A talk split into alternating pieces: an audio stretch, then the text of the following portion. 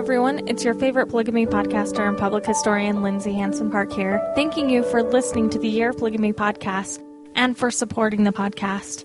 This series might be coming to a close soon, but I have some amazing projects coming up that will ensure quality educational listening for years to come. If you haven't supported the podcast yet, please consider a donation at yearofpolygamy.com or become a monthly subscriber. Years after the series ends, we hope to maintain this project and keep the content alive and accessible, and your donation will go directly to support those goals. Please consider a donation and consider sharing this podcast with friends or family. The history of Mormon polygamy is pervasive and affects us more than we know. It's important, so important, that we continue the conversations had before us and keep the discussion going. Thanks again for being part of that, and thanks for listening.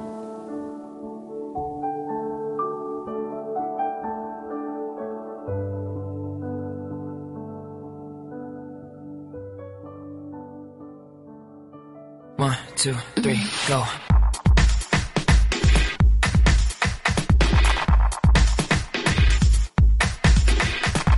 Feminist, Mormon, Housewives.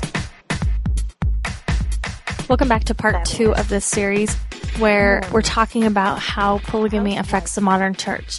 Now, this episode is going to talk about the tie-ins with the LDS leadership and their sort of connections to polygamy. Why is that important? Because I, I just need to prove over and over again that the LDS church is not away from its polygamous past. Um, I grew up, you know, as a child in the 80s and 90s, and uh, to me, I would have never considered ourselves a polygamous church. That was something Brigham Young did. But uh, as you will see, it was very much in the background, something that the church did not like to to publicize or talk about. And if you haven't listened to part one of this episode, go back and listen to part one. This isn't going to make a lot of sense without that context. It's important when we understand the modern church to understand David O. McKay. I have a great dialogue article that talks a lot about him, and you really need to check it out. Again, the reading in this episode, um, in these, in all of these episodes are really important if you really want to get a good grasp on this. McKay was important because he made the Mormon church mainstream, at least a lot more mainstream than the 19th century uh, version of the church was he sort of was known to rein in the excess of his colleagues, but it's said even by his own children that he was an extremely vain person, working very hard to sort of develop this sort of persona about him. He was interested in climbing up the leadership ladder and he did some things. He was known for the characteristic white suit. It said that he let his white hair grow a little bit longer than the recommendations for the rest of the church members, so it would have this sort of striking effect.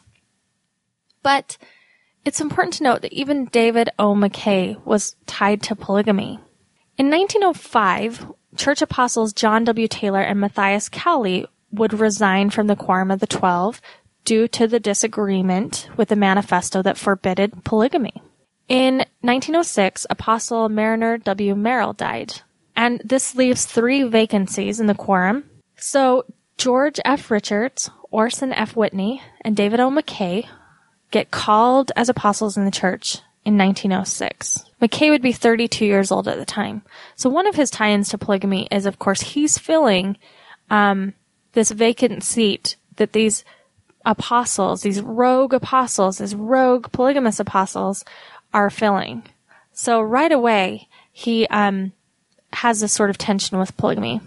During his 19 year tenure as LDS prophet, starting in 1951 and commencing in 1951, he would change the church. Now, of course, he is let in to as an apostle as early as 1906 and becomes prophet in 1951. So he has all these decades of working and dealing with fundamentalists. So in the 1930s, with a lot of the stuff going on in Short Creek, you have David O. McKay in the background doing a lot of these things. But during his tenure as prophet, he had a lot of milestones. Total church membership increased almost threefold from a million, about a million people to about two, almost three million people. And during the same period in the 50s, the numbers of stakes increased from 184 to 500. And a lot of this you, you can read, uh, Greg Prince has written a biography of David O. McKay, which is great. And the dialogue article is from Newell Bringhurst. Historian Newell Bringhurst says, quote, The David O. McKay represented a bold departure from Mormonism's long-standing doctrine of the gathering, whereby all church members were admi- admonished to gather in Zion to anticipate the millennium, which they believed to be imminent. McKay described his greatest accomplishments as, quote, making the church a worldwide organization, end quote.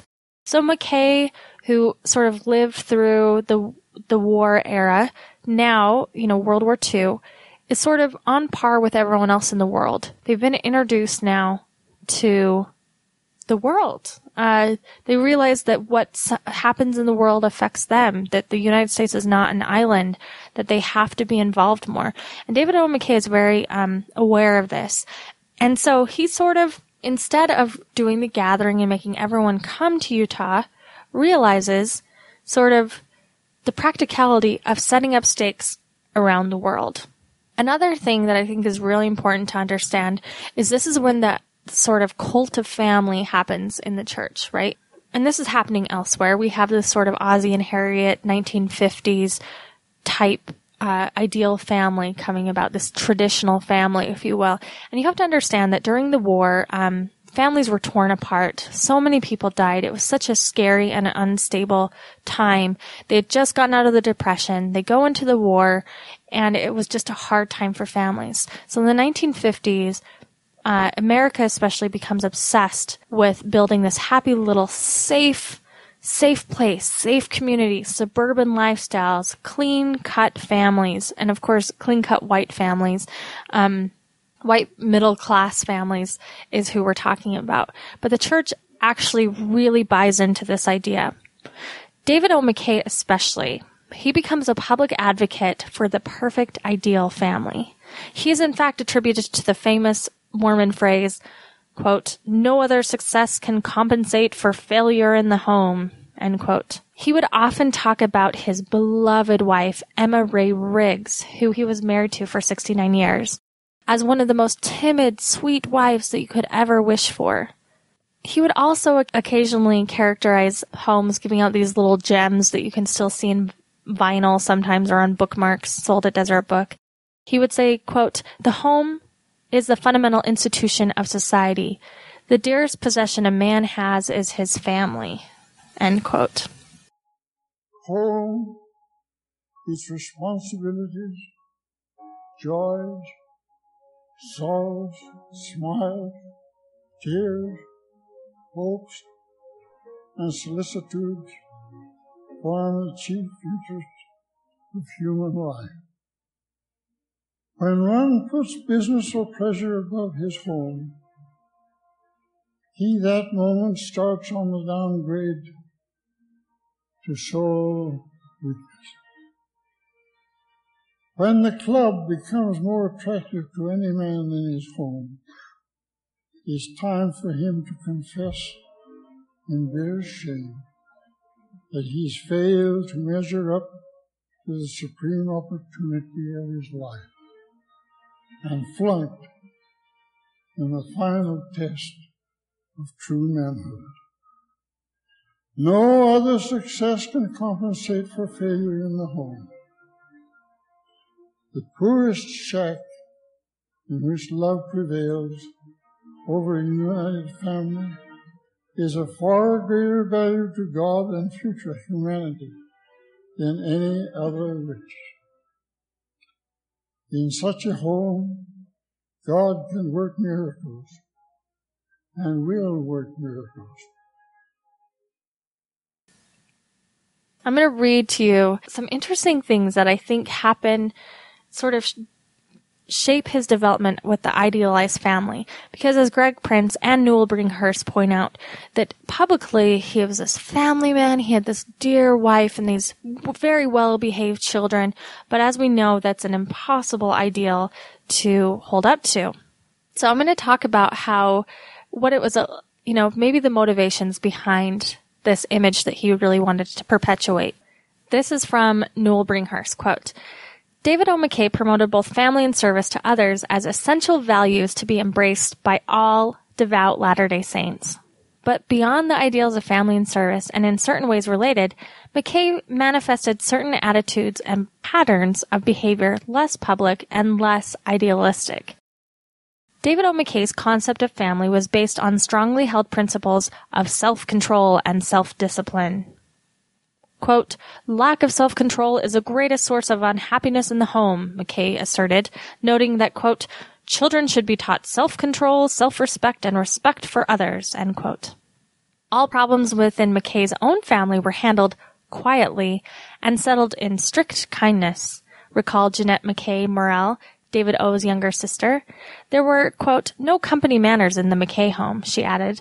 All family members exhibited the same courtesy and respect for each other in private as when the most respected guests were present in their home. As David O. himself explained, the best lesson that a child can learn is self-control and consideration for the rights and feelings of others.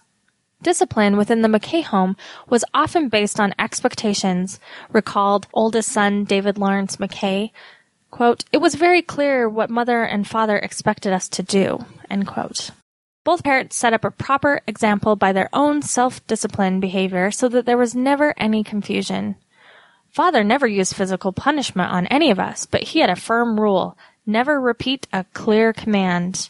Also, scolding was not part of his repertoire. Father never talked much. He just looked, and we knew. The look, as it was termed, generally had the desired effect. Such gentle, loving discipline, moreover, was coupled with high expectations. As David Lawrence recalled, quote, Father expected the best. No one ever wanted to disappoint him. Self-control and self-discipline were also essential hallmarks in David O. and Emma Ray's relationship. They never argued openly or in front of their children, preferring to settle all matters of disagreement or controversy in private and away from their children and other outsiders. Now, I just want to insert something here. Um, I have grandparents of the, the, same generation, and it was the same sort of thing. Um, they never ar- that was a rule. They never argued in front of children. So even so, that my mother would say, "I just I didn't even know how to handle arguments when I got married because I never saw my parents dealing with conflict." And I think that this was sort of uh, a hallmark of that war generation all over the world. People had seen such terrible things; they had to deal with it privately. You you came home from such um, terrible horrors that you didn't talk about them because talking about them would only relive them. You just moved on.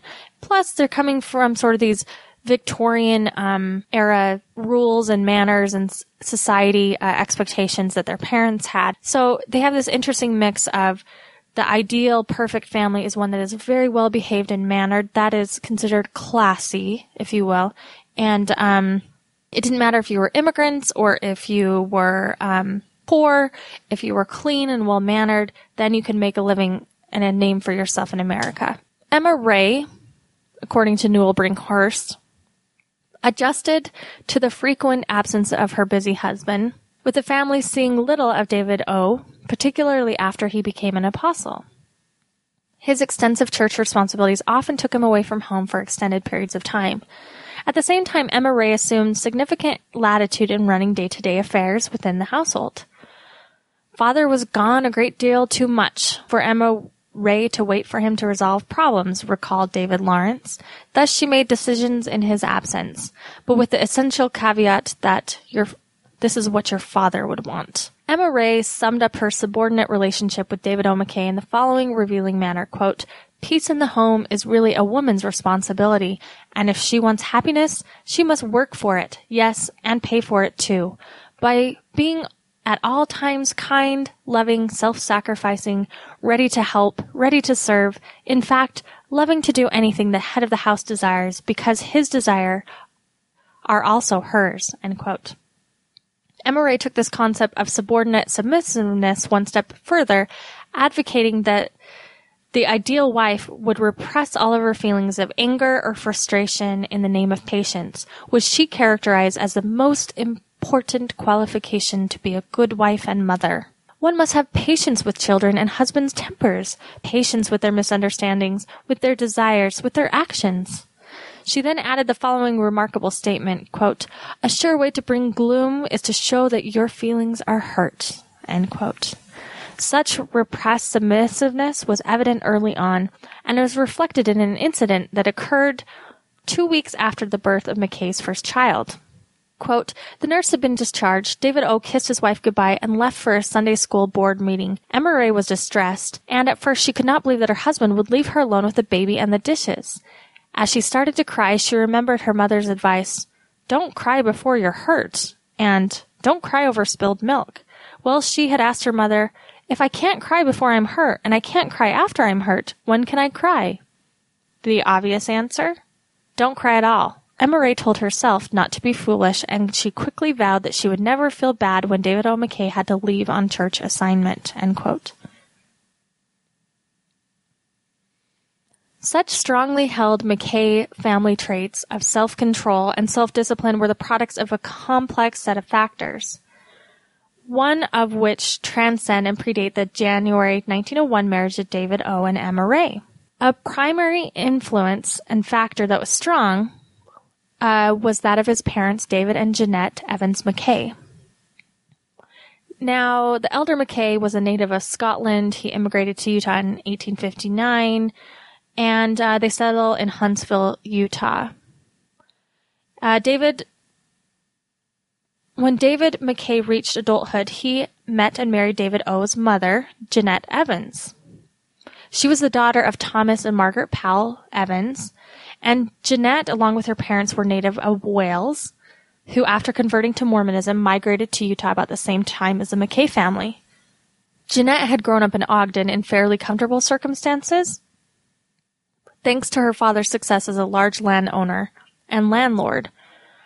Following their marriage, David O. McKay's parents, David and Jeanette, settle in Huntsville, where they prospered economically thanks in large measure to timely investments in agricultural land and livestock. This made, of course, David O. McKay's father, David, a prominent leader because he had money. And um, they were able to build a spacious 14 room home in which David O. was born and which still stands in the center of Huntsville. Now, Newell Bringhurst says, quote, the success of David and Jeanette McKay did not come by chance but was the product of two strong-willed, highly motivated individuals seeking, to provide adequately for their large family of 10 children, eight of whom reached maturity, the oldest being David O., born September 8, 1873. The elder McKay had been described as somewhat of a marionette, reflecting very rigidly disciplined Victorian environment in which he was raised. His own family was very structured, very disciplined, and very motivated. What David McKay did, he always did right. Second best was never good enough. And, you know, their mother, Jeanette, it was said she was embarrassed of their, their immigrant status. Um, they had money and they were gaining prominence in the community. And, um, she also did something unique. It was said that she was, str- you know, strong-willed and proper, but she was, uh, she forbade her husband David from ever practicing polygamy, despite him being the bishop of the Huntsville ward. So even though some 14 families in Huntsville were polygamous, along with an additional five or six in nearby Eden, they were not polygamous. When asked why he never practiced polygamy, David McKay reportedly replied, quote, you don't know my Jeanette? Thus, this handsome, soft-spoken, but strong-willed woman bore the distinction of being the only Mormon bishop's wife who did not have to share her husband with another woman. This, of course, was noted by famous historian and granddaughter of David O. McKay, Fawn McKay Brodie, Fawn Brodie, adding that Jeanette's extraordinary capacity to maintain the Victorian anemones of monogamy in so alien an atmosphere was a testament of her ability to get her way. End quote. Um, she wasn't al- allowed to work in the field. She was a proper woman. She, you know, was admired for her lovely hands and her beautiful, lovely, clear complexion. She was very conscious of her immigrant status and the ed- educational deprivations they had suffered as a result. So she was determined that her children enjoyed the advantages that she and her husband had missed out on.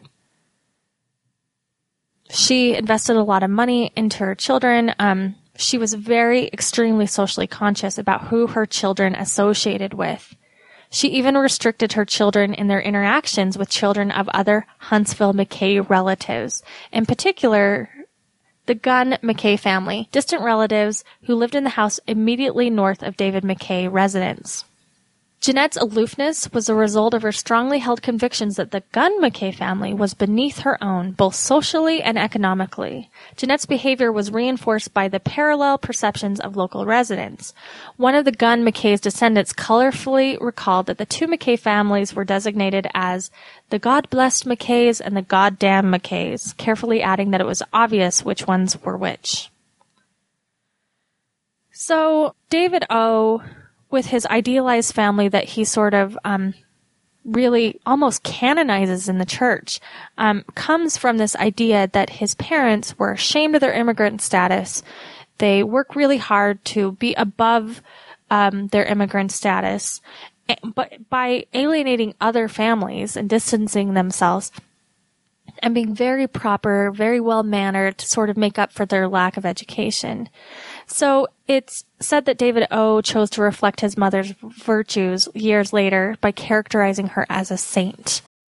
Her influence and beauty, he noted, entwined themselves into the lives of her sons and daughters as effectively as a divine presence. She was loved, almost reverenced by my father, the best and noblest of husbands of fathers. And of course, um, David O. McKay, who was said to be, you know, doubting as a boy, he lives in this household home where they sort of get away with maybe being unorthodox in the sense that he's the bish- bishop's son, but they're not polygamous. This would have been a big deal. So he looks to his mom as someone who he can be proud of because she is not polygamous and yet they still maintain this bishop status. I think all of this is important when understanding David O. McKay in the church. His own wife, David O. McKay's wife, had a tumultuous childhood. Hers was a little bit different. She was born to Obadiah and Emma Louisa, who had six children, and Emma Ray was the fifth child, born on June 23, 1877. But Obadiah decides to take a polygamous wife. He takes two plural wives, Annie Wilson and her younger sister, Almina Wilson, in 1884 both Emma Louisa and the first and his first plural wife, Annie Wilson, would leave him. And to make matters worse, Obadiah Riggs himself was excommunicated from the Mormon church. Then Riggs leaves Utah, abandoning his second plural wife, Alma Nina Wilson, and their small child, Liesel.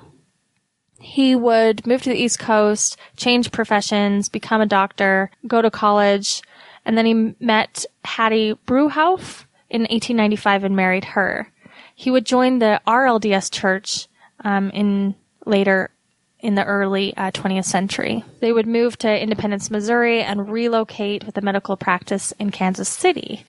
He was extremely active in the RLDS church, becoming personally acquainted with its leader, Joseph Smith III. Meanwhile, his daughter, Emma Ray, who would go on to marry David O. McKay, continued to live with her mother in Salt Lake City, Utah. She attended the University of Utah, graduating in 1898. She met David O. McKay along with his younger brother and two sisters who were attending the same institution. And the four McKays all lived together in a cottage which they rented from Emma Ray's mother, Emma Robbins Riggs. They didn't become immediately romantically involved because David O was dating a beautiful classmate and Emma Ray was engaged to a fine young man in the business world. Eventually, David O. McKay becomes interested in Emma Ray near the time of his graduation and right before his missionary service in Scotland. And said that David O. McKay, when he gets his call to Scotland, does not want to go. He's really upset that it interrupts his plans, and he really has a lot of doubts up until this point. You know, there's a lot of instability going on in Emma Ray's life with her family. So marrying a McKay was a big deal because he was um, not only a prominent figure in the community, but he was a dominant figure in his own family. But it's important to note that David O. McKay's side, his family sort of shirked polygamy, while Emma Ray's families were sort of victims of polygamy. So here these two come together, married, associated with polygamists, but probably with a very sour taste of polygamy in their mouth. Another side note that I think that's that's interesting that uh, everyone should look into um, pick up pick up Greg Prince's book, uh, David O. McKay and the Rise of Modern Mormonism, because he notes that there was this conflict. This is also important to remember that we like to think that the general authorities are like these, you know, great men that all get along, that are on the same page. And as we see with the manifesto, how it literally tears the quorum of the 12 apart, there are constant constant politics. One of the politics that David O. McKay uh, faces was his sort of rival, Bruce R. McConkie, um, who happened to be Joseph Fielding Smith's son-in-law. And he was not a member of the Quorum of the Twelve when he publishes Mormon Doctrine. He was 43 years old at the time when it was published. It should note that Mormon Doctrine was published by Bookcraft, which was privately owned, instead of Deseret Booked, which was church owned. And the title itself deemed by some to be an inappropriately audacious. Yet, after more than half a century later, the book is still very much on the bookshelves of almost every Mormon. In 1999, when Bookcraft was acquired by Deseret Book, many people thought Mormon doctrine would quietly disappear from the bookstores, but instead, Deseret Book began reprinting the book as one of its own titles up until 2010 when they decided to drop Mormon doctrine. Now, Bruce R. McConkie wrote it and McKay hated it. When he first wrote Mormon Doctrine, McKay was disturbed by it. He actually sent Marky Peterson and Marion G. Romney to critique Mormon Doctrine for him in 1959 and find any errors they could. Uh, this is sort of a controversial claim, but uh, um, it said that they found hundreds and hundreds of errors. Some were found on every page. So in 1960, Marion G. Romney uh, sends a letter to da- David O. McKay um, that he had reviewed it, and Marky Peterson gave McKay an oral report in which he recommended 1,067 corrections. You know, there were a lot of things in it, like the Catholics were deeply hurt and offended by the reference to the Catholic Church as the Church of the Devil. And, and McKay actually heard about that from the Catholic leaders himself. It, it was just this huge fight. So I definitely think that you should look into that because I, it's important to note too that with with these practices, with polygamy, that the Quorum of the Twelve has always been divided. These people don't get along. One of the changes that happened, of course, throughout is these evolving temple recommend questions. I'm also going to link um, an article, a dialogue article that talks about the changes in temple recommend questions.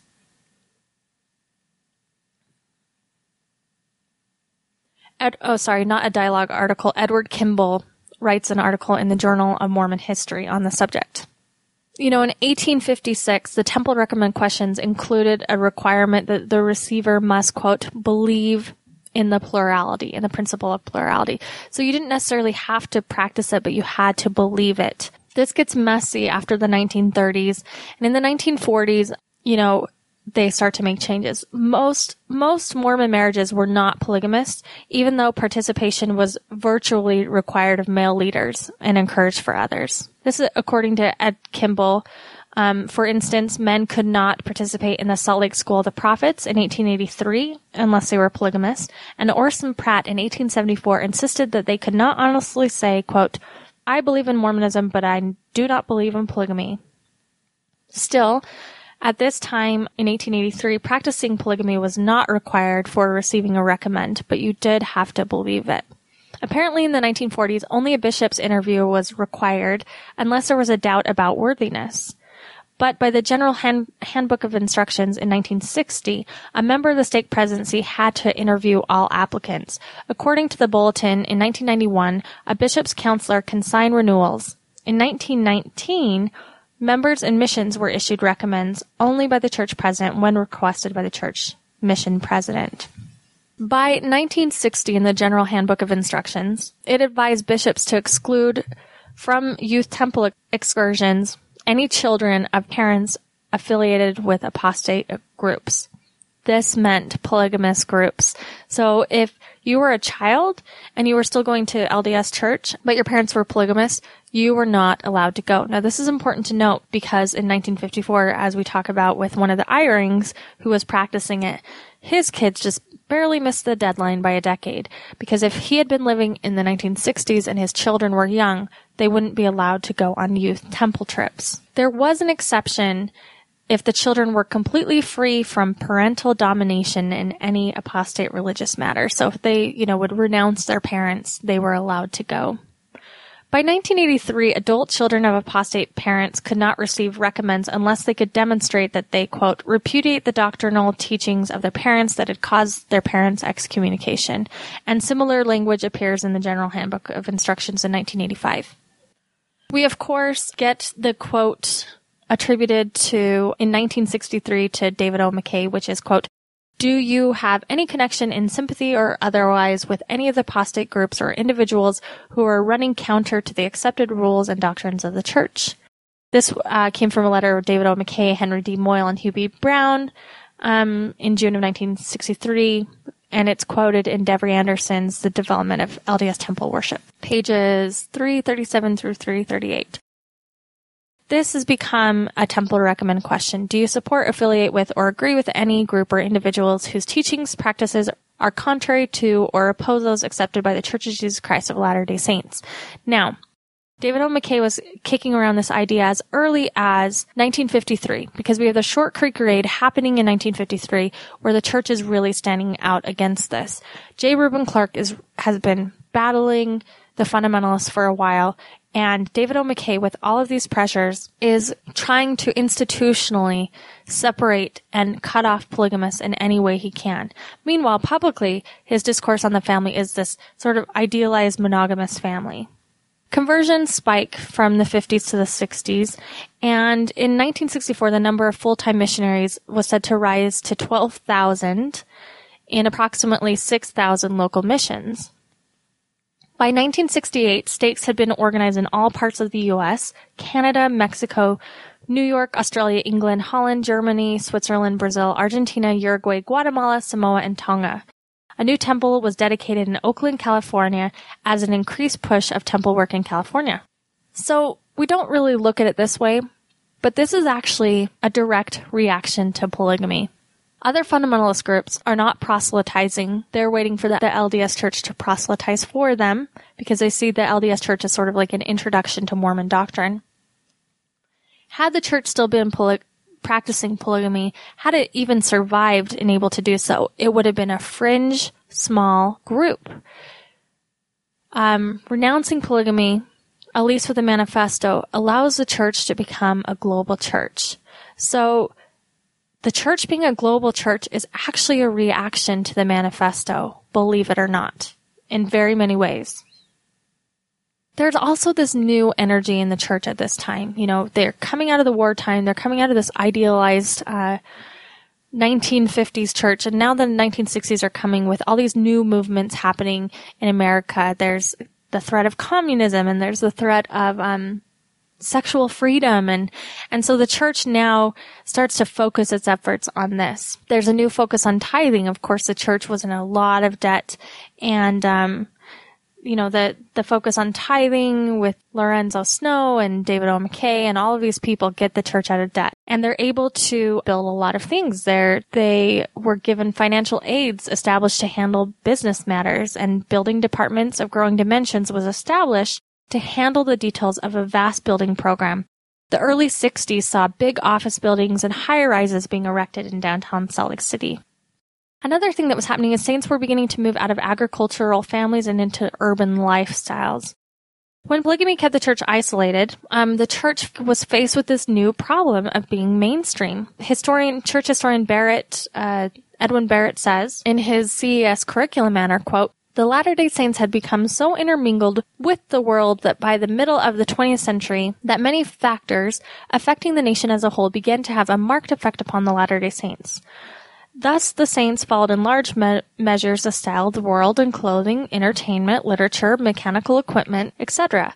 Like the world, they also dropped, to some degree, the social stigma formerly attached to divorce, so while the marriage rate remained high, the divorce rate also rose, especially among those married outside the temples of God. End quote. I love that. Um, divorces in the temple were totally fine, but outside the temple, yeah, it was rampant divorce. Um, I do think that this points to something though. So, polygamy kept the church isolated. Polygamy kept the church fringe. We see this happening in the fundamentalist group. Uh, their their dress is still very much conservative considered compared to many LDS mainstream. So now the church has a tough time. They're faced with this challenge. How do we become a peculiar people? How do we become this mainstream church where we get all these conversions? We're global now. We can't be this small little Utah podunk, you know, frontier church anymore. We have to be this global church. But then what do we talk about? What do we do? What makes us Mormon? What makes us different from everyone else? And oh my goodness, how do we keep these people away from sin, the sin of the world? This is the tension of the 21st century that we're still seeing today. People talk about no new revelations. They talk about dumb, arbitrary rules. It's because polygamy allowed the church to be isolated so you could control the rhetoric. You could talk about these deep, strange, crazy doctrines and you didn't have to work as hard at keeping people in line because polygamy itself, the threat of being fringe, already kept people in line. And now the church is reacting to this. And I don't think that I can state this enough that the church's reaction to polygamy is why we have the theology and the culture that we have now. Because polygamy allowed leaders to not have to focus on modesty so much, to not have to focus on um, gay marriage or all of these other little things because those were sort of inherently built into the doctrine itself. So now the church has to come up with something else to talk about. You know, they're not fighting the US government. They're now fighting their new outside en- enemy, which is popular culture. So fundamentalists go on their their um, enemy is still the United States government in many ways, and the LDS Church has a new enemy, which is pop culture. This gives the church another quandary. What do we talk about with deep doctrines? Before you could hear sermons that were not correlated. So the church has to come up with these correlated manuals because now they're dealing with a global church. So how do they deal with, how do they deal with talking to someone in Zimbabwe or Uruguay or Scotland that would make sense to someone in Utah that has been Mormon their whole life, who remembers the sermons, the fiery sermons of maybe Joseph F. Smith, right? How how do you make this happen? So this is when correlation starts to come. Correlation, like I'm going to say, is a direct result of a globalized church, which is a direct result of, of um, distancing itself from polygamy. Polygamy shapes everything in this church. One of the things that people become really interested in is the pearl of great price. We don't have any new revelations coming in. We're not adding to our doctrine and covenants anymore like other branches of Mormonism do. So we really focus heavily on the pearl of great price. There becomes this sort of obsession if you will, or maybe exploration of the idea of foreordination. Here's what historian Barrett says, quote, it appears that so well were the characters of his children known to him that God made some selections, even during that pre-earth life, for specific missions carrying forward his plans when they should live upon the earth in the flesh. Abraham records, Now the Lord has shown unto me, Abraham, the intelligences that were organized before the world was, and among these were many of the great and noble ones. And God saw these souls that they were good, and he stood in the midst of them, and he said, these I will make my rulers, for he stood among those that were his spirits, and he saw that they were good, and he said unto them, Abraham, thou art one of them, thou wast chosen before thou wast born. The appointment by God and his spirit children to do specific tasks upon the earth is called foreordination. How many thus were called beforehand is not revealed, but it may may not be that all of us were called to specific missions. This belief in foreordination must not be confused with the doctrine of predestination, which is contrary to the gospel plan. Those called to certain labors did not lose their free agency. They could at any time reject the work to which they had been called. They could even reject the Lord who called them. But their call was based upon the understanding better than our own and made for among those who had proved themselves noble and great. End quote. Now, this is also intersecting with something happening in the church. In the 60s, the church is forced to sort of deal with its racist teachings. Fundamentalists get off easy with this because they say, well, of course, this is just, we're already living these hard things, we're already fringe, we don't really need pressures. Because polygamy is such the pressure that they have to deal with, they're not really confronted with racial issues. The LDS church who's gone mainstream now has to be held accountable for these for these ideas. And in this idea is the idea of foreordination versus predestination. So in the 60s, this becomes an idea that's talked a lot about because how do you say that black people were fence sitters in the pre-earth life? Is that foreordination or predestination? Well, according to uh, CES director and historian Barrett, they are they use their free agency, and that is what made them black. So we're still dealing with old frontier doctrines that polygamists are very fine with because they like I said, they're not held accountable for those. The LDS church now has to make sense and make that doctrine mainstream as well. And we see there's a huge struggle for this with the church really facing accountability with the racial issues. And I would argue that if the church were still polygamous today, they would not, A, be as big, they would probably not be as global, and they would not be confronted with these racial issues. The church would largely be a white church. Another thing that I want to talk about is uh, that this idea of popular culture. So as a reaction to church having to confront pop culture as now the new enemy, they are encouraging their own members to come up with their own brands of pop- popular culture. One of the ways that they do this is coming up with their own music and their own um, literature. And there's this great article in uh, on LDS.org that came from the Ensign in 1981 where a BYU historian and professor Richard H. Cracroft does this beautiful um, history of LDS literature, and um, he calls it the sudden rise of home literature. Home literature is something that started sort of like in the 1880s, and um, was sort of this reaction to the persecution from the government and these dime novels that had been published against the Mormons.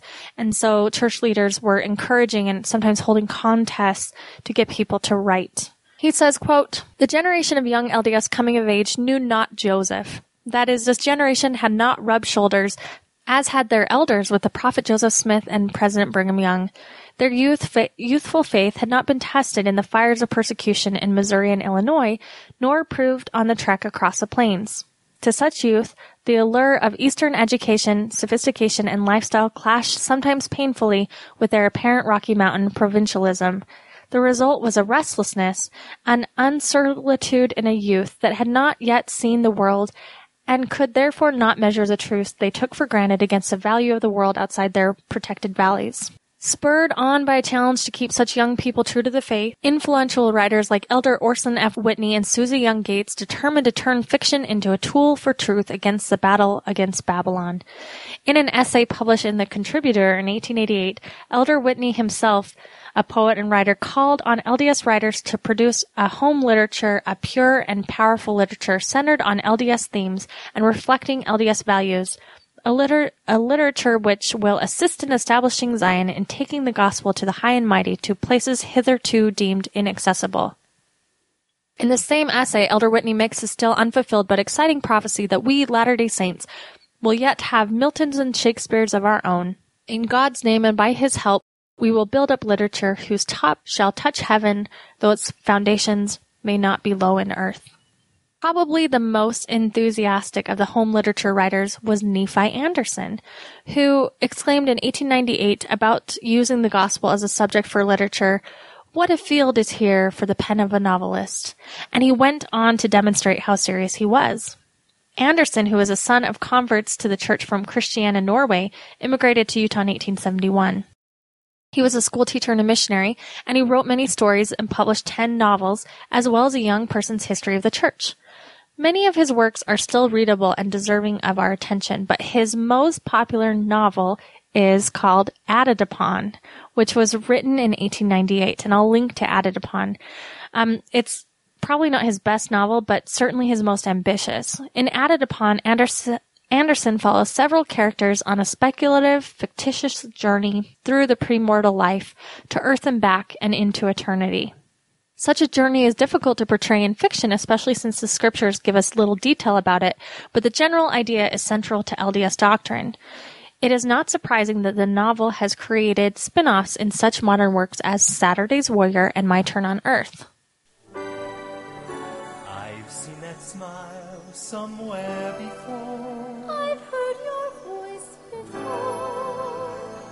seems we've talked like this before. Sometime who can be certain when? But if I knew you then, it's strange I can't remember. Feelings come so very strong, like we've known each other oh so. The circle of our love is more than just a rising sun that sets. The circle of our love, it goes forever.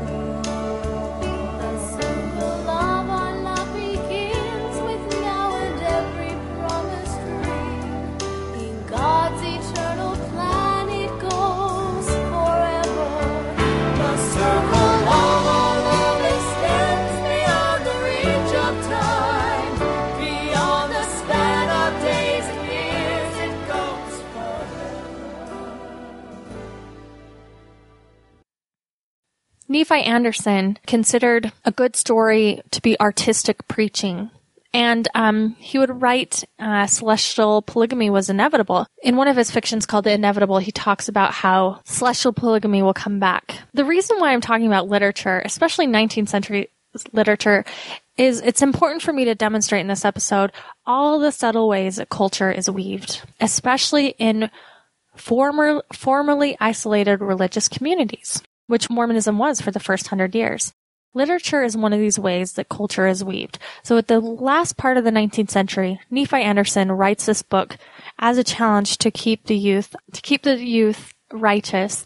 And um, his book, of course, inspires Saturday's Warrior and um, My Turn on Earth.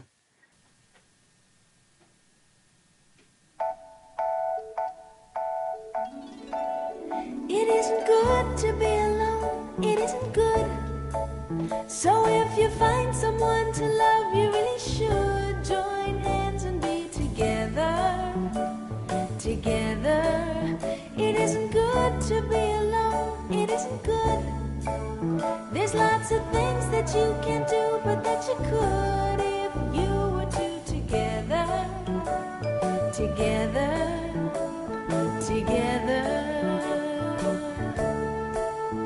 Since Adam and Eve, neither can leave the other. You've never heard about a father without a mother. It isn't good to be alone, it isn't good. So if you find someone to love, you really should join hands and be together. Together, together. And those are something that even I was influenced with, uh, you know, a hundred years later. And now they're talking about a new Saturday's Warrior remake. Uh, they're going to remake the film. This is why culture is important. So we see how all of these things linger. And this idea of foreordination is picked up in the 60s and 70s, and the book added upon sort of influenced that as well.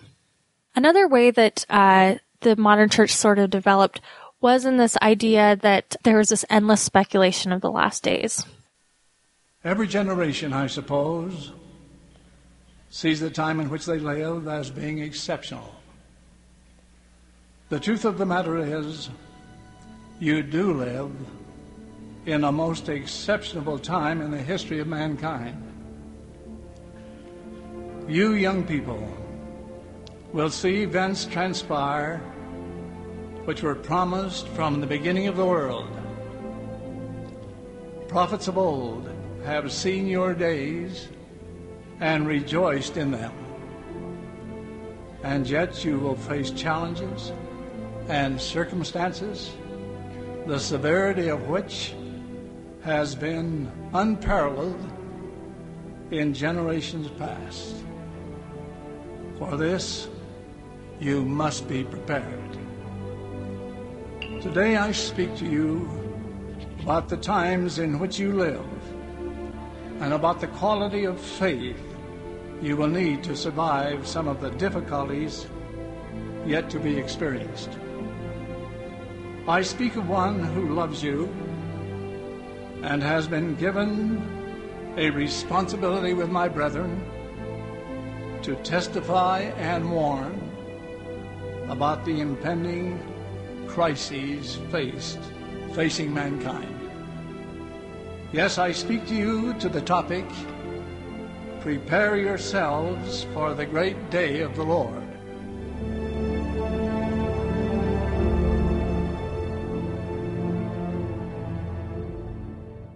That clip that you just heard was from a conference talk that President Ezra Taft Benson gave called Prepare Yourself for the Great Day of the Lord. He gave that in May of 1982, and I'll link to that so you can go ahead and listen to all of that, and it's worth listening to. It was a, you know, huge topic of speculation at firesides at the time. It was also a, you know, this period of deep retrenchment because racism and equal rights and, um, you know, the pill was banned. Um, there was a hippie sort of free love movement going on. The church is freaking out in the 60s because now they're forced to deal with the world. Before they could just say, the world is bad. Look how misguided the world is. The world thinks that, you know, we're polygamists are bad and they just don't get it. But now the church can't do that anymore. They have to say, go into the world and live amongst the people, but, uh, don't go too crazy because look how bad the world is. They lose the protection of polygamy. So there's all of these things going on, like the Red Scare. You can read about that and, um, sort of this obsession with fighting communism in the church and all of these things that the church is sort of instead of leading the charge they're just reacting to all of these things i'm going to play an excerpt from a talk given at byu in 1966 entitled our immediate responsibility and this is by ezra taft benson again who was a former u.s secretary of agriculture for eight years under President Dwight D. Eisenhower. And again, it's like shooting fish in the barrel. You can go online and you can hear lots and lots of these talks. A lot of them aren't even published on LDS.org anymore if they're in the early 60s. A lot of them have really strong warnings. So if you want to do this, I would recommend going to YouTube and looking up Ezra Taft Benson and communism or socialism, and you'll get a lot of really, really interesting stuff that they don't publish on LDS.org anymore. I have talked straight to you today. I know I will be abused by some for what I have said, but I want my skirts to be clean. Watchman, what of the night? Is the cry of the faithful. I have tried to warn you of the darkness that is moving over us and what we can do about it if we will only follow the prophets. Have you counted the cost? If our countrymen and especially the body of the priesthood continue to remain complacent, misled though some of our, through some of our news media, deceived by some of our officials, and perverted by some of our educators? Are you prepared to see some of your loved ones murdered, your remaining liberties abridged, the church persecuted, and your eternal reward jeopardized? I have personally witnessed the heart-rending results of the loss of freedom. I have seen it with my own eyes I have been close to the godless evil of the socialist communist conspiracy on both sides of the Iron Curtain, particularly during my years as European Mission President at the close of the war and today, and also during my eight years in the Cabinet. It may shock you to learn that the first communist selling government, so far as we know, was organized in the U.S. Department of Agriculture in the 1930s. John Abt was there, it was John Abt whom Oswald, the accused assassin of President Kennedy, requested for his attorney. Harry Dexter White was there. Lee Pressman was there. And Communist Alger Hiss, who was the principal architect and first secretary of the United Nations Organizing Committee, committee was there also. I have talked face to face with the godless communist leaders it may surprise you to learn that I was host to Mr. Khrushchev for a half day when he visited the United States. Not that I'm proud of it. I opposed his coming then, and I still feel it was a mistake to welcome this atheistic murderer as a state visitor. But according to President Eisenhower, Khrushchev had expressed a desire to learn something of American agriculture. And after seeing Russian agriculture, I can understand why. As we talked face to face, he indicated that my grandchildren would live under communism. after assuring him that I expected to do all in my power to assure that his and all other grandchildren will live under freedom, he arrogantly declared in substance, You Americans are so gullible. No, you won't accept communism outright. But we'll keep feeding you small doses of socialism until you finally wake up and find you already have communism. We won't have to fight you. We'll so weaken your economy until you fall like overripe fruit into our hands. And they're ahead of schedule in their devilish scheme. Families are hearing these talks. They're feeling this sort of urgency in the last days and they don't know how to cope with this. So the rhetoric really becomes on the family to pull everyone together. Okay, Emily, I've got one for you. What'll you do if there comes a day when I lose my way? What would you do? Well, I would stay by you, Jimmy. Pray for you, Jimmy. If it would help, I'd even die for you, Jimmy. Die for me? Oh, Emily. We've got a father and mother,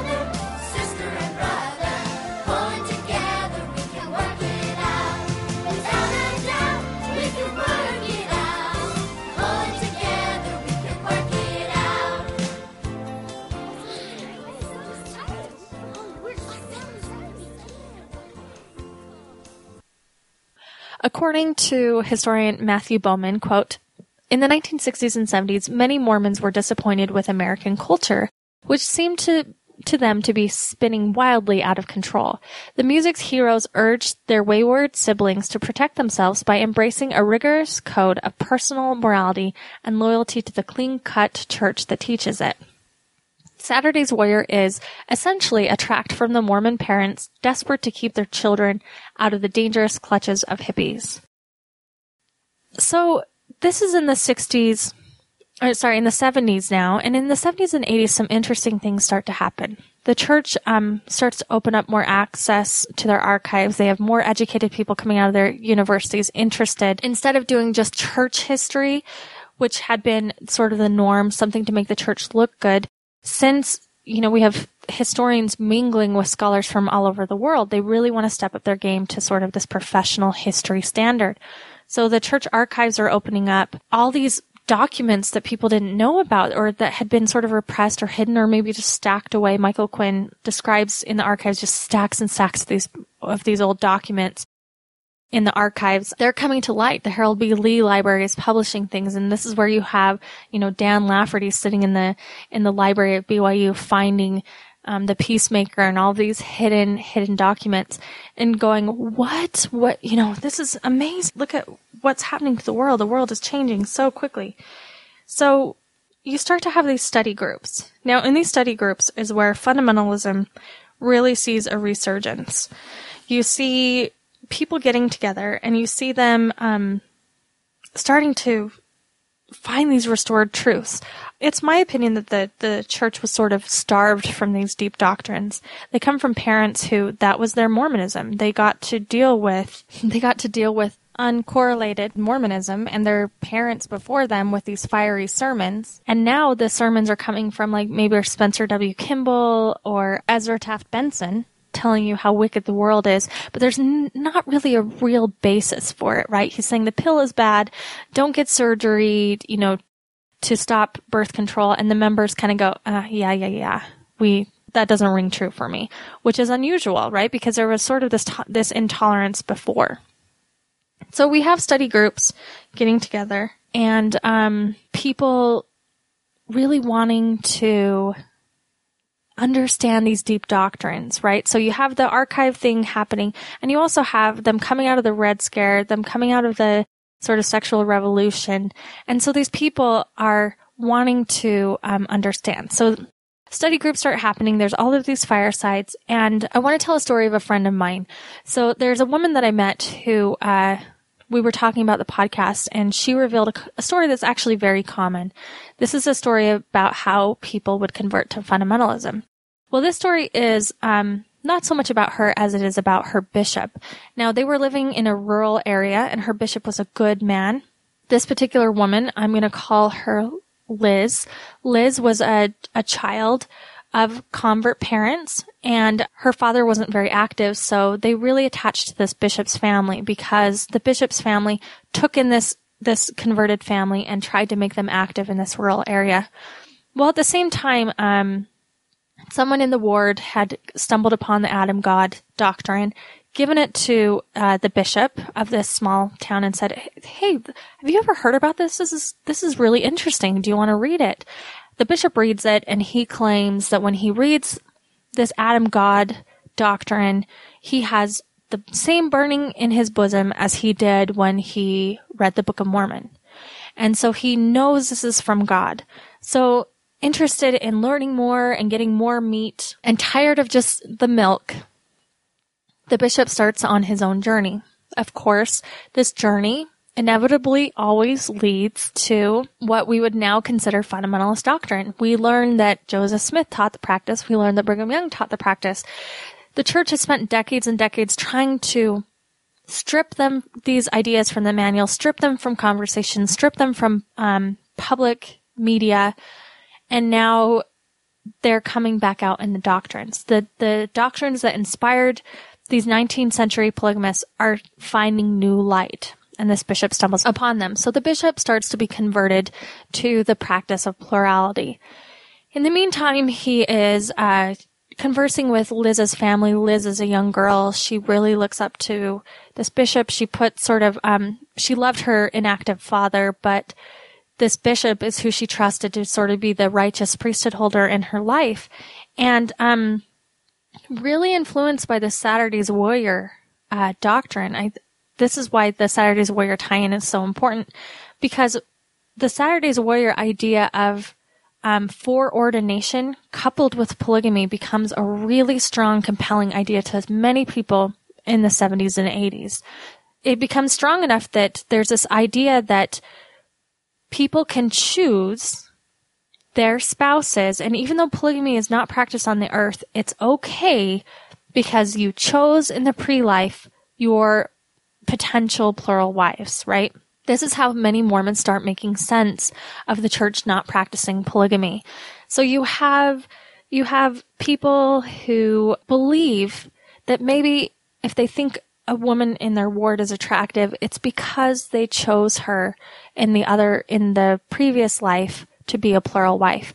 This bishop does this with uh, Liz's family. He sees himself because he cares about her family so much, he sees himself as sort of the spiritual uh, key to Liz's family getting into the celestial kingdom. Because her father is inactive, they can't get into the celestial kingdom. So he's going to take it upon himself to get them into the celestial kingdom. He even goes so far as to tell Liz that he has a revelation that, that she and his son chose each other in the pre-earth life. And of course, they're super into this too because she's a Saturday's Warrior generation and they're into this and he goes as far as to baptize Liz's mother.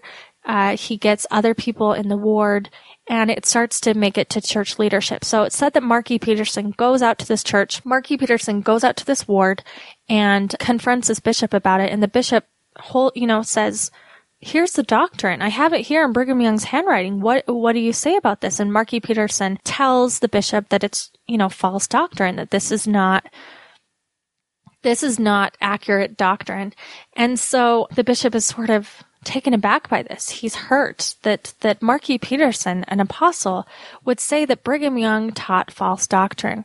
And of course, there's speculation later on. I think Brett Metcalf talks about this in his Mormon Stories podcast, that Marky Peterson actually believed that he needed to lie to members, tell them it was false doctrine, um, even though he believed it was real doctrine, they just couldn't teach it at the time or members would practice it.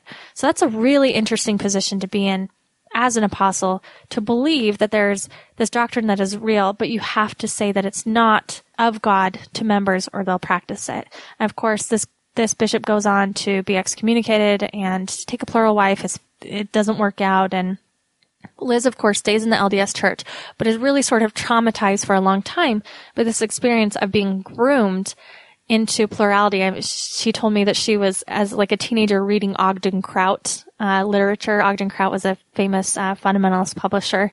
And so the Saturday's Warrior thing really messed with her head. And I think that that tie-in is a really important intersection to understand this idea, how powerful, how heady. San- Sanjeev Bhattacharya calls it uh, Mormon doctrine powerful potion. This potion of the idea of these frontier doctrines mixed with the idea of foreordination, the, the sort of Saturday's Warrior um, intersection. I think that that's really important in our psyche. There are other um, church you know leaders that were had these polygamous tie-ins. And so when we're talking about people like my friend liz and her story you need to remember that what's going on in the psyche of an average member is also going on in the psyche of the leadership. And i would speculate and imagine to an increased degree. So we have um we have joseph fielding smith and uh, he was born to Julina Lambson Smith, who was a second wife and first plural wife of Joseph F. Smith, who was a member of the Quorum of the Twelve. And um, it's interesting that even his name was part of plural marriage, Joseph Fielding Smith. It was an agreement between his parents that he was given his father's name, even though Joseph F. Smith's third and fourth wives had previously had sons. In 1879, when Joseph Fielding Smith was just two years old, the U.S. Supreme Court in Reynolds versus the United States upheld the constitutionality of the Morrill Anti-Bigamy Act of 1862, which had criminalized the Latter-day Saint practice of plural marriage. So due to aggressive federal enforcement of this ruling, the Edmunds Act of 1882 and the Edmunds-Tucker Act of 1887, many of the LDS church leaders, including Fielding Smith's father, were either imprisoned, imprisoned or forced into hiding of, or exile during most of the 1880s. Fielding Smith's father was a keeper of the records of the endowment house, and um, he felt a special need to avoid capture since the records could allow federal authorities to easily p- prove polygamy charges against certain Latter-day Saint men. In January of 1885, Smith's parents and his younger sister Julie, Julina left for the Sandwich Islands, which is now known as modern Hawaii, where Smith's father had served a mission as a teenager in the 1850s. Smith continued to live in the family home with his brothers and sisters and his father's other wives, whom he lovingly called his aunties. And they returned in 1887. His mother returned in 1887, followed by his father.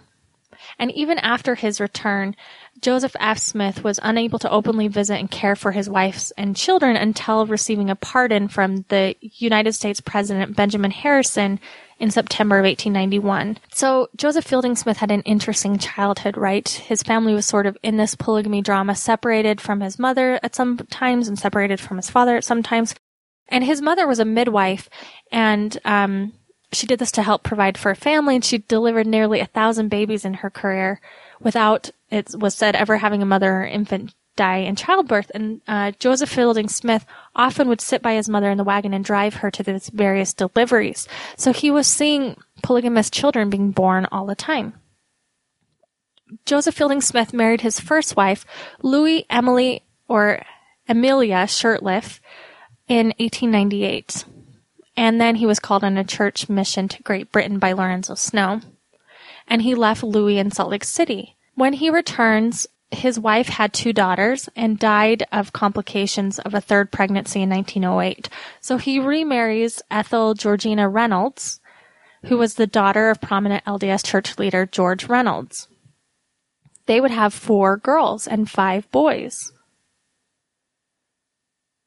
Their youngest daughter, Amelia, would marry Bruce R. McConkie, who was named to the Quorum of the Twelve shortly after Smith's death. Ethel would die of a cerebral hemorrhage on August 26, 1937 at age 47. Ethel had specifically requested that Jessie Ella Evans sing at her funeral. This, um, Jessie Ella Evans was a member of the Mormon Tabernacle Choir and a member of the American Opera Company. And by November of 1937, Joseph Fielding Smith and Evans were engaged to be married. They get married in the Salt Lake Temple. And the marriage was performed by Heber J. Grant. So it's interesting that Joseph Fielding Smith lived as a monogamist, but he gets sealed to three women. And who performs the ordinance is Heber J. Grant, the hated prophet of the fundamentalists, because he's outlawing polygamy on earth, but he's sanctioning polygamy in the next life. The couple would have no children and Jessie died on August 2nd, 1971. And he, it said that he remarked in his book, Doctrines of Salvation, quote, my wife's will be mine in eternity. And, you know, Joseph Fielding Smith was also around when there was a William Tucker incident in France with the LeBarons. He was dealing with that uh, because Elder Tucker actually wrote Joseph Fielding Smith and asked for clarification on the Adam God theory. So remember, even though these guys have tie-ins and they're making church policy, they're still dealing with all of this fundamentalist um, outcroppings. It, it, it doesn't stop, and it still doesn't stop today. So this is still going on behind the scenes. After Joseph Fielding Smith, Harold B. Lee, who is the 11th ple- president of the church, he met us. He was on his mission when he meets a sister missionary from Utah, Fern Lu- Lucinda Tanner. And when they got home from their missions, they got married on November 14th, 1923 in the Salt Lake Temple. Well, Fern dies in 1962, so Harold B. Lee marries Freda Joan Jensen, who was a former mission companion's girlfriend, and she never married. Now, Christy Money pointed this out to me. This is a fascinating thing. With the exception of, I think, one divorced woman, um, you will see that the apostles, even now in Dallin H. Oaks' case, and uh, in several, in, in many cases, apostles will remarry, but they will remarry women who are single, or in one case, um, divorced. So the sealing was canceled. So these women are unattached. So, uh, you know, people like to point to Dallin H. Oaks as an eternal polygamist. Well, many of these prophets and apostles are doing this. They will marry their first wife, have children with them, and they will remarry if the woman is single. And of course, we see this happening with Harold B. Lee. In fact, he's famously known for uh, writing a poem after his first wife's death, in which he reflected that his second wife Joan would be, would join would join his first wife Fern as eternal wives. Here's the poem. It says, quote, My lovely Joan was sent to me, so Joan joins Fern, that three might be more fitted for eternity. O Heavenly Father, my thanks to thee. This was published in the Deseret News, 1974 Church Almanac, page 17. And about during this time with Harold B. Lee, we meet a man named Eugene Kovalenko. Now, um, Eugene claims, and of course his story is contested. Some people think that um, his his narration is sort of controversial, but he was he claims on his blog that he was uh, newly married in the 50s when his first wife lamented that she was sorry that polygamy wasn't sanctioned anymore by the church. She did this because she felt inadequate and insecure and knew another woman would better please her husband. Eugene was sort of shocked by this, but it sort of planted this idea that uh, polygamy was a true principle of the gospel. Eugene um, was well connected with church authorities, and it said at one point he began to have dreams and visions. So he would write to um, his church leader friends and ask for interpretations. And um, at one point, he fell in love with another woman who was not his wife, and he, because of one of his dreams, assumed that it was because of polygamy. So he claims that he wrote Harold B. Lee, and um, was trying to understand this dream. And here's what he says, quote, shocked and surprised and elated by this newest experience, which gave me enormous additional energy for work. Remembering my recent Mayday dream of Harold B. Lee and at the same time eager to get a deeper understanding of all of it all in terms of Doctrine and Covenants 132, I wrote Harold B. Lee a letter, naively telling him the dream, making him aware of my relationship with his old protege, confessing my experiences of falling in love with a woman other than my wife, and asking for his counsel. What more could I do? These days it was hard to believe that such trust and naivete. I had told my new love that I'd never divorce my wife for her because I was committed to the marriage and that the law would have to change before we could develop a lasting relationship. At the same time, in a continuing and miraculous way, my amorous feelings for my wife grew dramatically. All of which and much more were not mentioned in this posting brought me into a crisis in Harold B. Church office in late September of 1965. The meeting was arranged by my old U of U stake president, Morris A. Kjar, father of current Relief Society President Linda K. Burton, who invited me to stay overnight at his home. When I appeared at Harold B. Lee's office the next day, having earlier that same day visited President Joseph Fielding uh, Smith on a different matter, Lee began shouting at me as soon as I opened his office door. No greeting, no handshake, only anger, and an order never to see that woman again. Shocked by his insensitivity and lack of compassion, I re- replied that I would obey him since I was committed to the order of the priesthood, but that I didn't believe him. Harold B. Lee responded, You'd better believe it. That principle had been repudiated. It's all of the devil. End quote. I could not respond to such an assault, but at this point I made a silent vow never to sustain this man, sustain this man should become church president. And of course, this, this Eugene man that I'm talking about that tells a story of going into Harold. Lee's office and being yelled at, uh, would actually be excommunicated twice from the LDS church. I think once, I'm not quite clear on these facts, but I think once in 1972 and then later in the 90s. So, uh, he's got a really interesting um, blog, and I can link to that if you want to read more about that. And again, I haven't verified this story. That story was just taken from his blog, so I'm not sure of the legitimacy of that.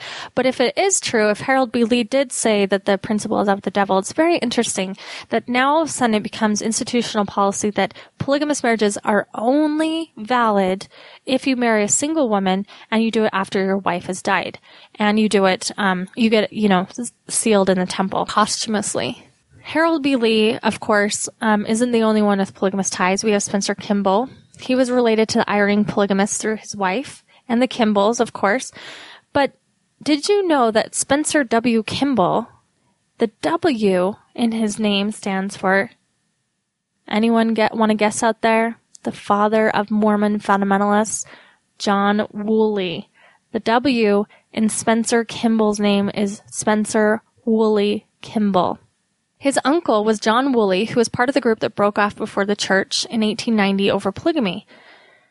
He married Camilla Eyring, and um, because of, you know we talked about the Eyrings who sort of lived in good standing till the 1950s as polygamists. Now, just as a side note, I think it's important to note that Camilla and Spencer Kimball were actually not married in the temple. They didn't have the funds to travel to Salt Lake Temple, so they were married to a civil ceremony in um, Pima, Arizona, in November 1917. So it's also weird to see this development, sort of this obsession with getting married in the temple, um, which sort of developed as a church became a more global church. So again, as a reaction to polygamy, becoming a global church, building more temples um, elsewhere has sort of opened up people to getting married.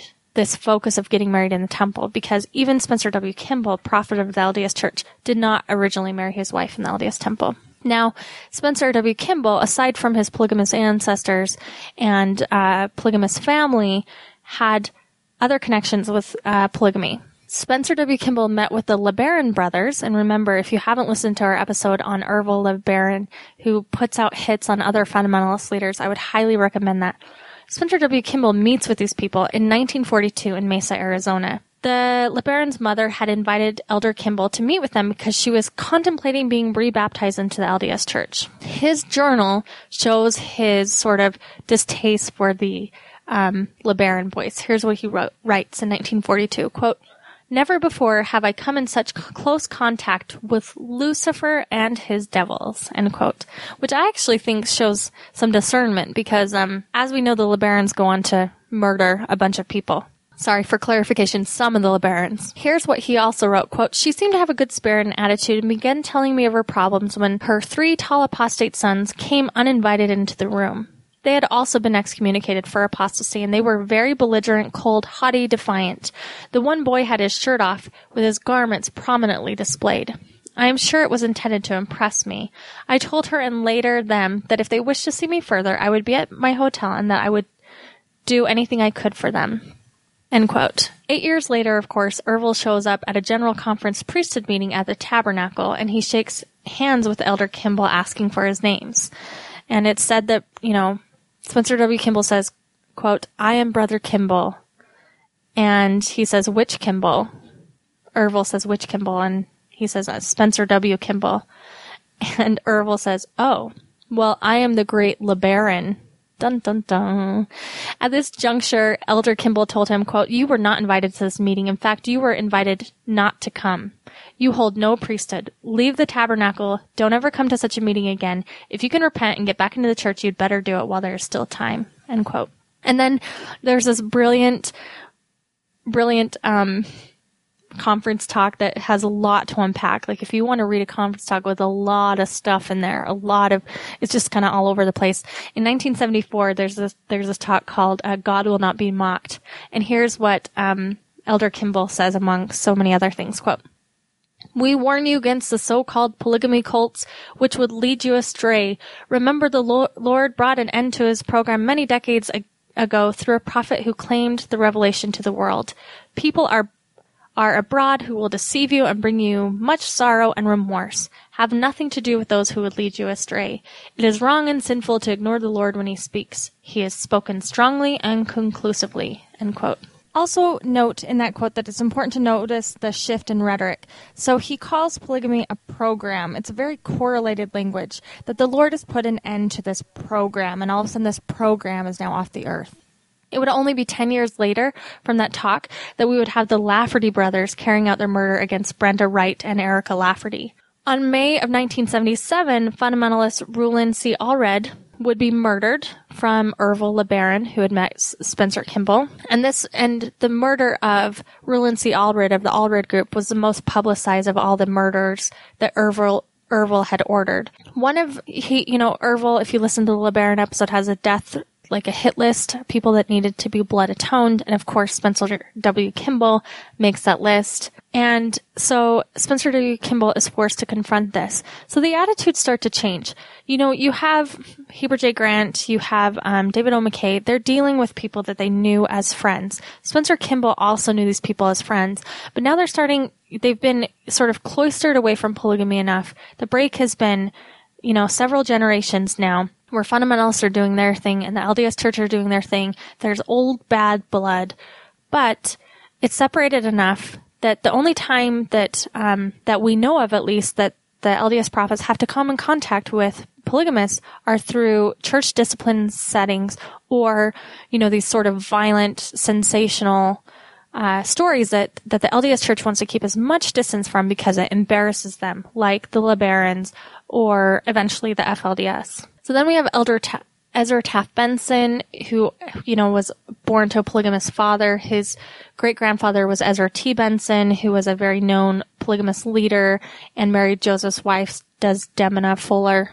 We have President Howard W. Hunter, who reaffirmed the doctrine of plural marriage in October of 2007 when the Deseret News reported, quote, President Hinckley affirmed the eternal nature of the marriage between Sister Inis Hunter and the former church president whose first wife, Claire Jeffs, died after a long battle with Alzheimer's disease and is now buried beside him in the Salt Lake City cemetery. Inis Hunter will now be laid to rest on the other side, he said. They were sealed under the authority of the holy Melchizedek priesthood for time and all eternity, he said, recalling the marriage ceremony he performed for them in the Salt Lake Temple in April 1990. And so Howard W. Hunter, of course, is married, sealed polygamously to two women with President Hinckley performing this. So all of these, all of these uh, church leaders have all of these contacts. Of course, Hinckley famously says in his interview that the doctrine of polygamy is not doctrine. He, he doesn't know that we teach that. He sort of does this institutional distancing, sacred versus secret dance that all the church prophets have done. And here's a clip from Gordon B. Hinckley's famous 1998 Larry King Live interview. Uh, before we get back to morals and morality, is uh, the big story, if you don't know it, is polygamy in Utah. There's been major charges. The governor, uh, Mike Leavitt, says that um, there are legal reasons why the state of Utah has not prosecuted alleged polygamists. Leavitt said plural marriage may be protected by the First Amendment. Uh, he is the great great grandson, is the governor of a polygamist. First, tell me about the church and polygamy. When it started, it allowed it. First, tell me about the church and polygamy. When it started, it allowed it. When our people came west, they permitted it on a restricted scale. You could have a certain amount of. The figures that I have are from two, between 2% and 5% of our people were involved in it. It was a very limited practice, carefully safeguarded. In 1890, that practice was discontinued. The president of the church, the man who occupied the position which I occupy today, went before the people, said he had prayed about it, worked on it, uh, and had received the Lord a revelation. That the time to stop was to, to discontinue it. Then, that's 118 years ago. It's behind us. But when the word is mentioned, when you hear the word, you think Mormon, right? I you do it- mistakenly. They have no connection with us whatever. They're not you- belong. They don't belong to the church. There are actually no Mormon fundamentalists. Are you surprised that there's apparently a lot of polygamy in Utah? Well, I've seen the thing grow somewhat. I don't know how large it is. I don't know how pervasive it is. But President Hinckley, when the press pays attention to it, it does affect you, certainly in a public relations sense. It does, because people mistakenly assume that this church has something to do with it. It has nothing whatever to do with it. It has had nothing to do with it for a very long time. It's outside the realm of our responsibility. These people are not members. Any man or woman who becomes involved in it is excommunicated from the church. Prosecutors in Utah quoted as saying, they told the Salt Lake Tribune, that it's difficult to prosecute polygamists because of a lack of evidence and ex-wives and daughters rarely complain about it. Well, you see that as a problem? It's secretive. There's a certain element of secretiveness about it. I suppose they have some difficulty. They say they do in gathering evidence. Should the church be more forceful in speaking out? I mean, you're forceful here tonight, but maybe, maybe in saying that it's rather than just a state matter, encouraging the state to prosecute. I don't know. We'll consider it. I'm giving you an idea. Yeah, Would- Would you look yeah. better if you were? I don't know that we would or not. I'm, as far as I'm concerned, I have nothing to do with it. Uh, it belongs to the civil officers of the state. You condemn it. I condemn it, yes, as a practice because I think it is not doctrinal, it is not legal, and this church takes the position that we will abide by the law. We believe in being subject to kings, presidents, rulers, magistrates, in honoring, obeying, and sustaining the law.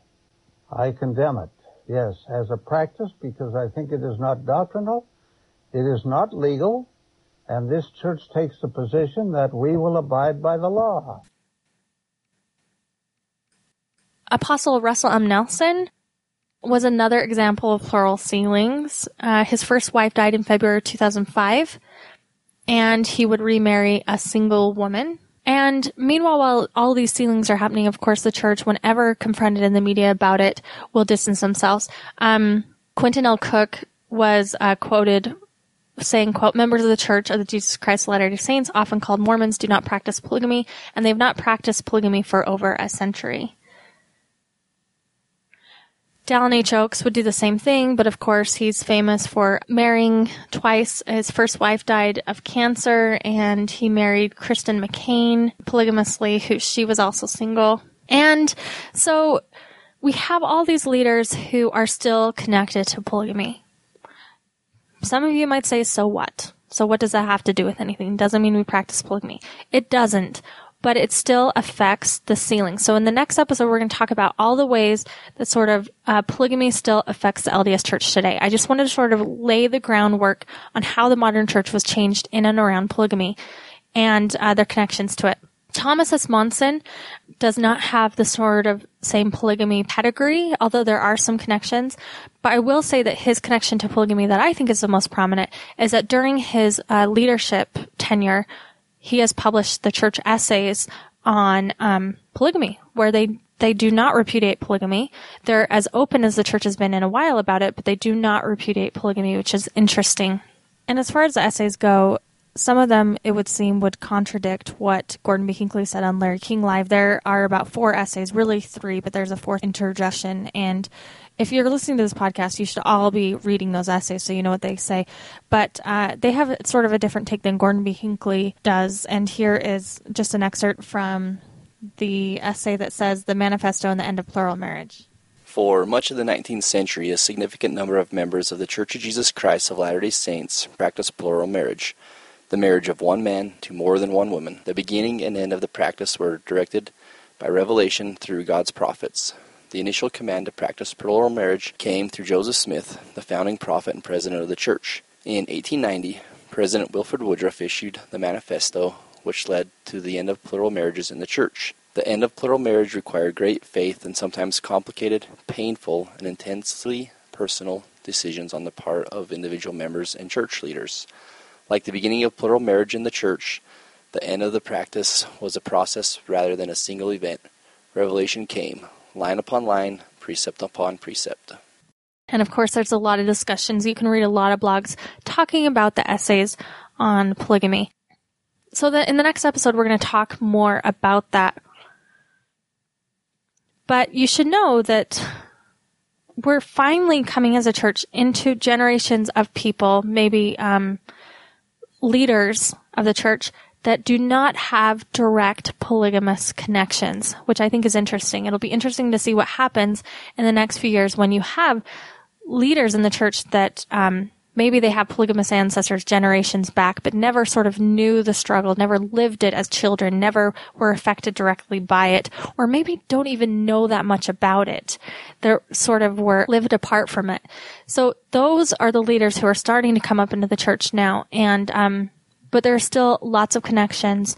And some would argue, you know, a lot of Mormon fundamentalists believe that there are conspiracies going on, that if the church would finally release some of the diaries of maybe George Q. Cannon or or some of these other leaders, open up the archives, that they will be vindicated, that the LDS church leaders take these oaths, these secret oaths to practice polygamy and to, to uh, keep it alive um, when they enter you know, the, the church presidency. There's all these interesting theories out there. But what we do know is that the current leaders still have polygamous connections, still have interactions with polygamists today.